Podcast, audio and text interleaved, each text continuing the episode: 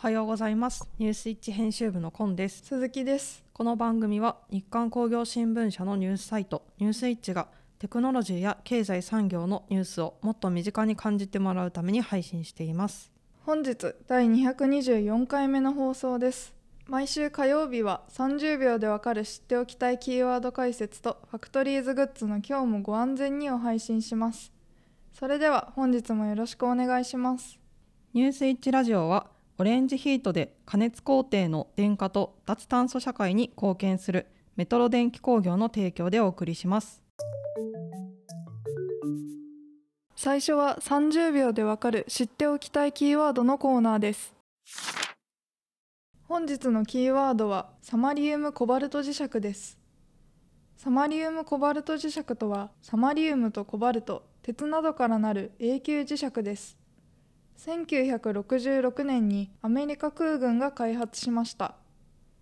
従来のフェライト磁石アルニコ磁石より性能が高く1982年にネオジム磁石が開発されるまで主流でした。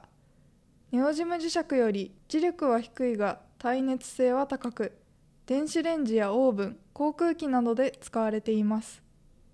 ニュースイッチではサマリウムコバルト磁石の解説とともにその動向がわかるニュースを紹介しています。このチャプターにつけた URL にぜひアクセスしてみてください。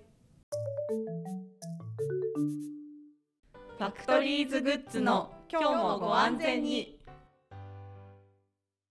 ファクトリーズグッズは優れた技術力を生かしユニークな自社製品を開発し販売している中小メーカーを応援するためにスタートしたプロジェクトです今まであのいろいろな企画をお届けしてきたと思うんですけれどこのファクトリーズグッズという企画自体が、えっと、リアルイベントというか、まあ、展示会だったり、えっと、ポップアップストアを、えっと、やっている企画なので、まあ、今年もやりますよというのをあのお伝えしたいと思いまして本日は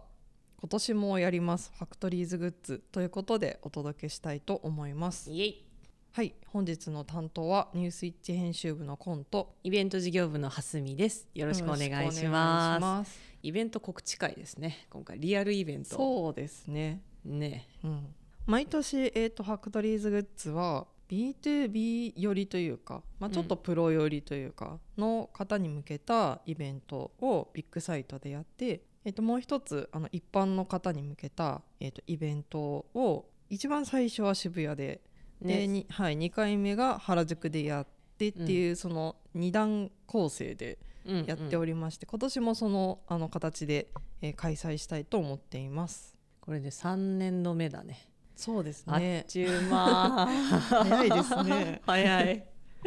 初めはね5社からスタートしてねそうですね。去年準用車で今年まあ189ぐらい、そうですね、うん、今大体あの募集を終えた大体終わってきたで、うん。はい。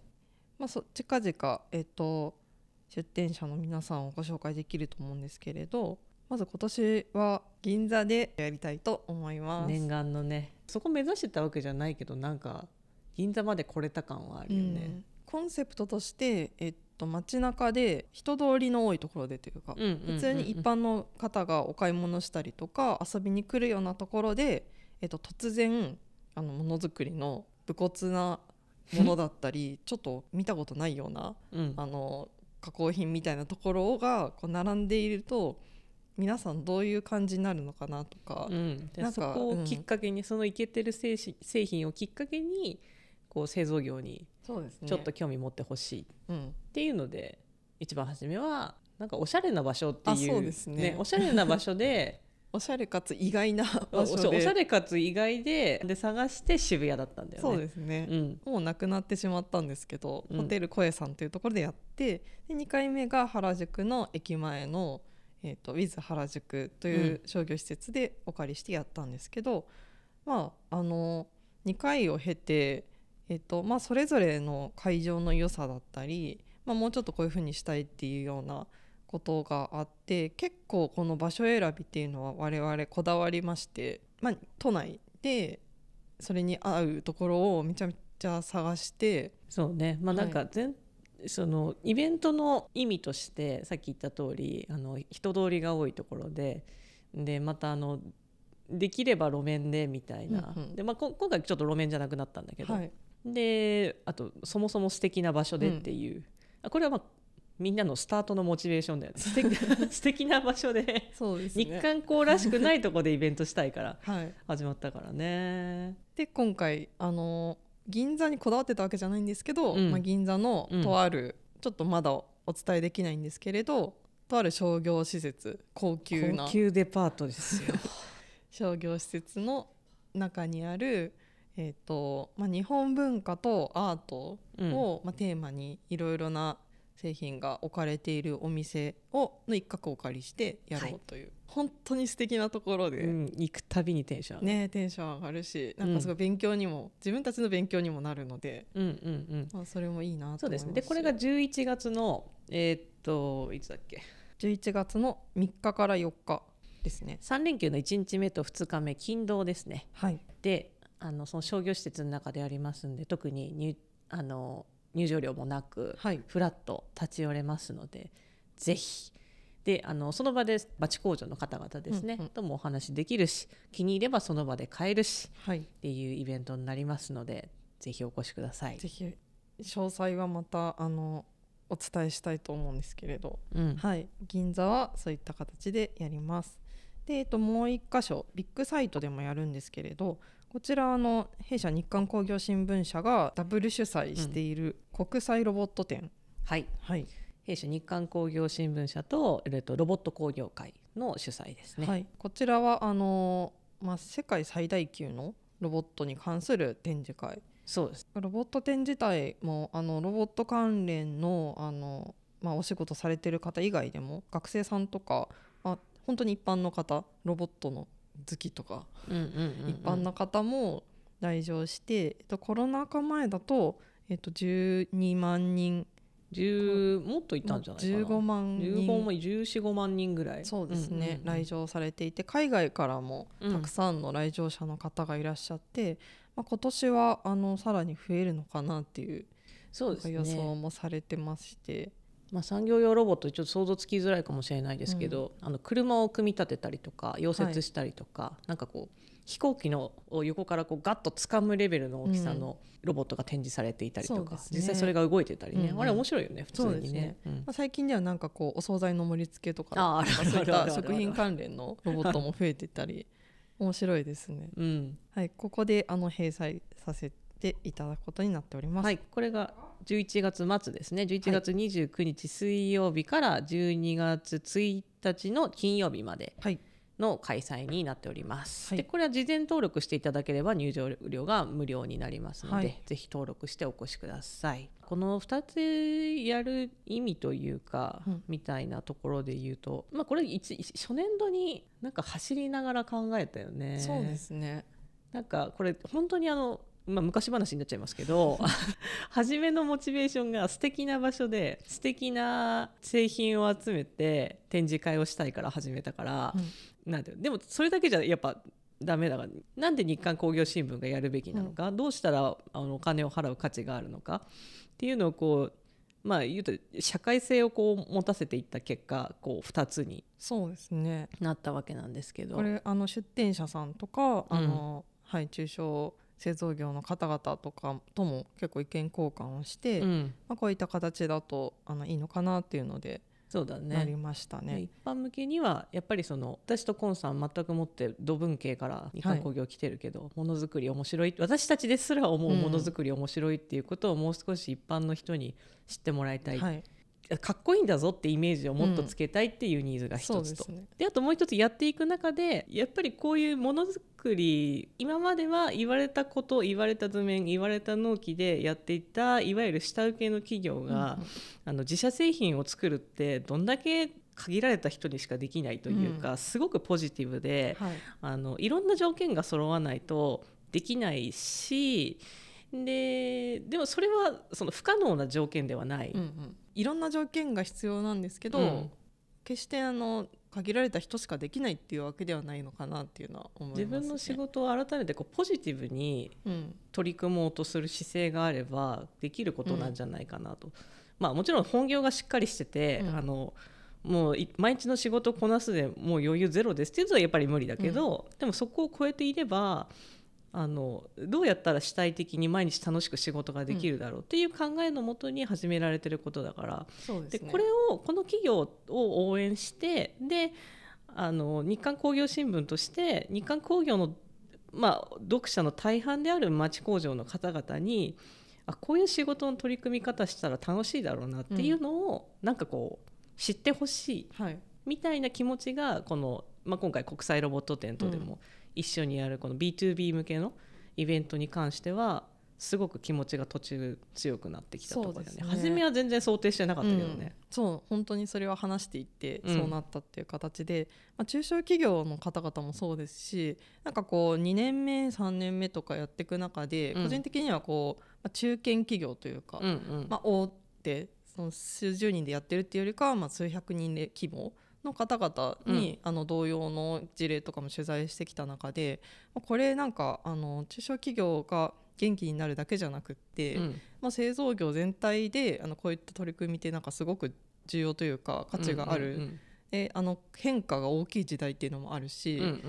そういう中で、まあ、新しい取り組みっていうのをこういろんな職種を伸ばしていくってことが、まあ、すごいあの価値のあることだっていうのがだんだん広がってきてるなっていう感じもしたのでうんうんうんなんかなんかそのあたりもうちょっとこういいです。我々もねなんかこう 学ぶところもあるし、うん。うんもっと取り上げたり後押ししたり一緒に何か作っていったりできればいいなというのはありましたそうだね。走りながらだんだん価値が見えてきたとこかな、はい、3年目で、今のところリピート率がほぼ100そうですね。今回出店者さんのうん。リピート率が、まあ、自社のちょっとご都合で、えっと、出れないっていう1社だところもあったんけですけど、うん。去年の14社から、まあ、1社だけ出れなくて13社プラス新新しいところがはい5社、はい。6社になるかなっていうところですね。そこもすごく嬉しいところですよね。嬉しいもう。で皆さんあの出店者の皆さんがこもっとこういうふうなことしたらどうですかとか、うんうんうんうん。協力してくれたりあの今日もご安全に何社か出ていただいてますけど、そういった形であの快諾いただいて、まあ、いろいろ一緒に取り組んでくれるっていうのもとてもありがたいなってうんういうんうん。ところなので、まあ、今回スカウト制でやってるっていうのもちょっとこの展示会の新しいところだよね、うんうん。出展者スカウト制はい。取材先の中からお声掛けする。はい。B2B の製品。で条件としてはいくつかあって B2B の技術が素晴らしいこと。で B2C の製品が素晴らしくてかっこよくて可愛くて。まあうちのチームメンバーがまずご利用ししてること。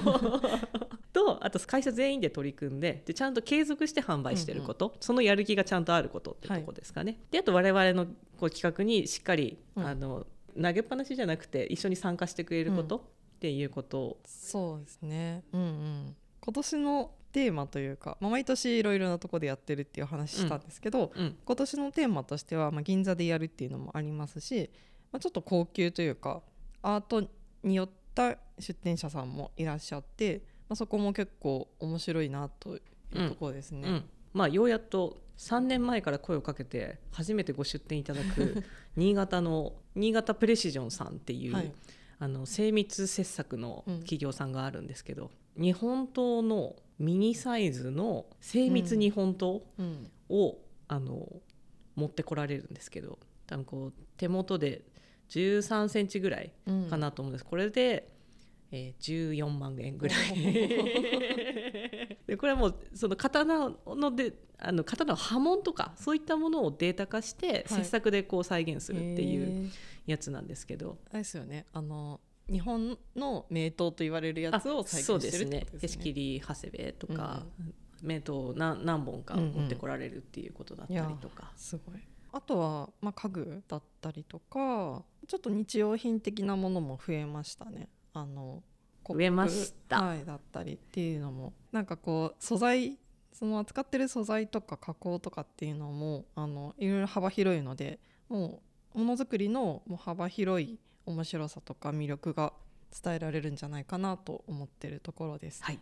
はい、こちらの企画なんですけれどあのスポンサーさんも一緒にお、えっと、参加していただいていろいろと協力していただきつつこれもなんか普通のスポンサーとはちょっと違う感じがしててるんですけどうん。結構なんていうんですかねあのこの企画に賛同してこう一緒にこうややってくれるとかなんかこう面白さを感じてくれてスポンサーになってくれてる企業さん結構いてああそうですそれもなんねか嬉しいなと思ってる。これまであの工作機械メーカーさんを中心にあのこういったものづくりを一般の方にだったりとか、まあ、工作機械メーカーなのでその、まあ、お客さん支援というかこの工作機械使ってくれる人たちが結局盛り上がらないと工作機械メーカーさんもうんうんね、大変なことになっちゃうのでなんかそういうものづくり業界全体をこう盛り上げたいっていうところであの応援してくださる方々がスポンサーしていただいてます。そうですねまあ全然それ以外でもあの、もしご興味のあるあそうですね。これまで工作機械メーカーさん、えー、と制作工具メーカーさんだったりしたんですけれどもぜひそれ以外の方々の,、あの応援もお待ちしておりますので、えースポンサードしていただけますと、えー、全ての展示会で、えーロゴを掲出させていただいたりとかはい、広告を掲載したりとかうん、あとはまあ会場であのこのファクファクトリーズグッズの冊子も配るんですけれど、そうですね。そちらにあのこう記事だったり広告を掲載したりっていうこともやったり、まあ、あと「ニュースイッチラジオ」にもそうですね。出演いただいたりとかっていうところで、ご支援賜りますとはい、嬉しく思います。なんかこう一応ファクトリーズグッズこういった形でこうコンテンツを上げたりとかえあの年間通して動いてはいるんですけれどやっぱりリアルイベントがちょっとこう、オフ会というかお祭りというか、っていう感じで、あの実際にあの出店者の皆さんもとても面白い方々だったりとかやっぱリアルであのものを見た方がものづくりの迫力とか分かると思うので、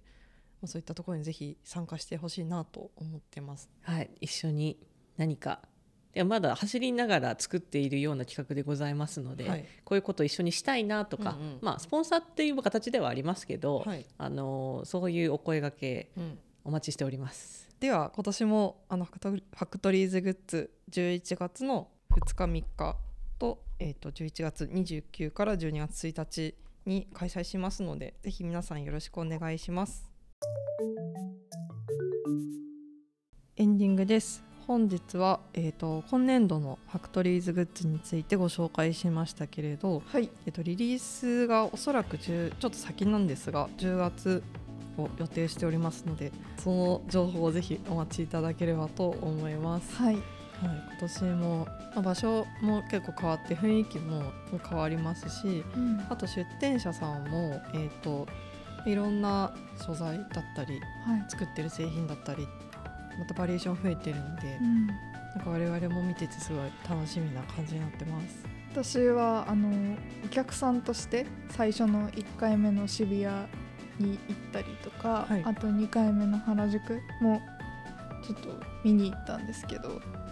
うん、やっぱ展示会の中での出店じゃなく独立してっていうかお店としてでーんってあるとなんか感動します。ね その最初のコンセプトの街中で突然ものづくりに出会うっていうのが、はい。こういうことかっていう。手に取ってるお客さんも楽しそうにしてたりとかで見に行った私も楽しかったので今年も楽しみです。言ってもらえてありがたいです。またあの近くなりましたらそれぞれ情報をえっ、とご紹介していきたいと思いますのでぜひよろしくお願いします、はい本日もお聞きいただきありがとうございました次回は7月27日木曜日朝7時から今週話題になった記事トップ3のコーナーとランキング外だけど気になる記事を配信しますニュースイッチラジオは Voicy、YouTube、Spotify 各種ポッドキャストにて配信しております。チャンネル登録やフォローをお願いします。またニュースイッチの Twitter もあるのでチェックしてみてください。感想や聞いてみたい内容があればニュースイッチアットマーク日刊ドットテック宛て懸命にニュースイッチラジオと記載の上お送りください。皆様からのお便りをお待ちしております。ニュースイッチラジオはオレンジヒートで加熱工程の電化と脱炭素社会に貢献するメトロ電気工業の提供でお送りしましたそれでは次回もお楽しみに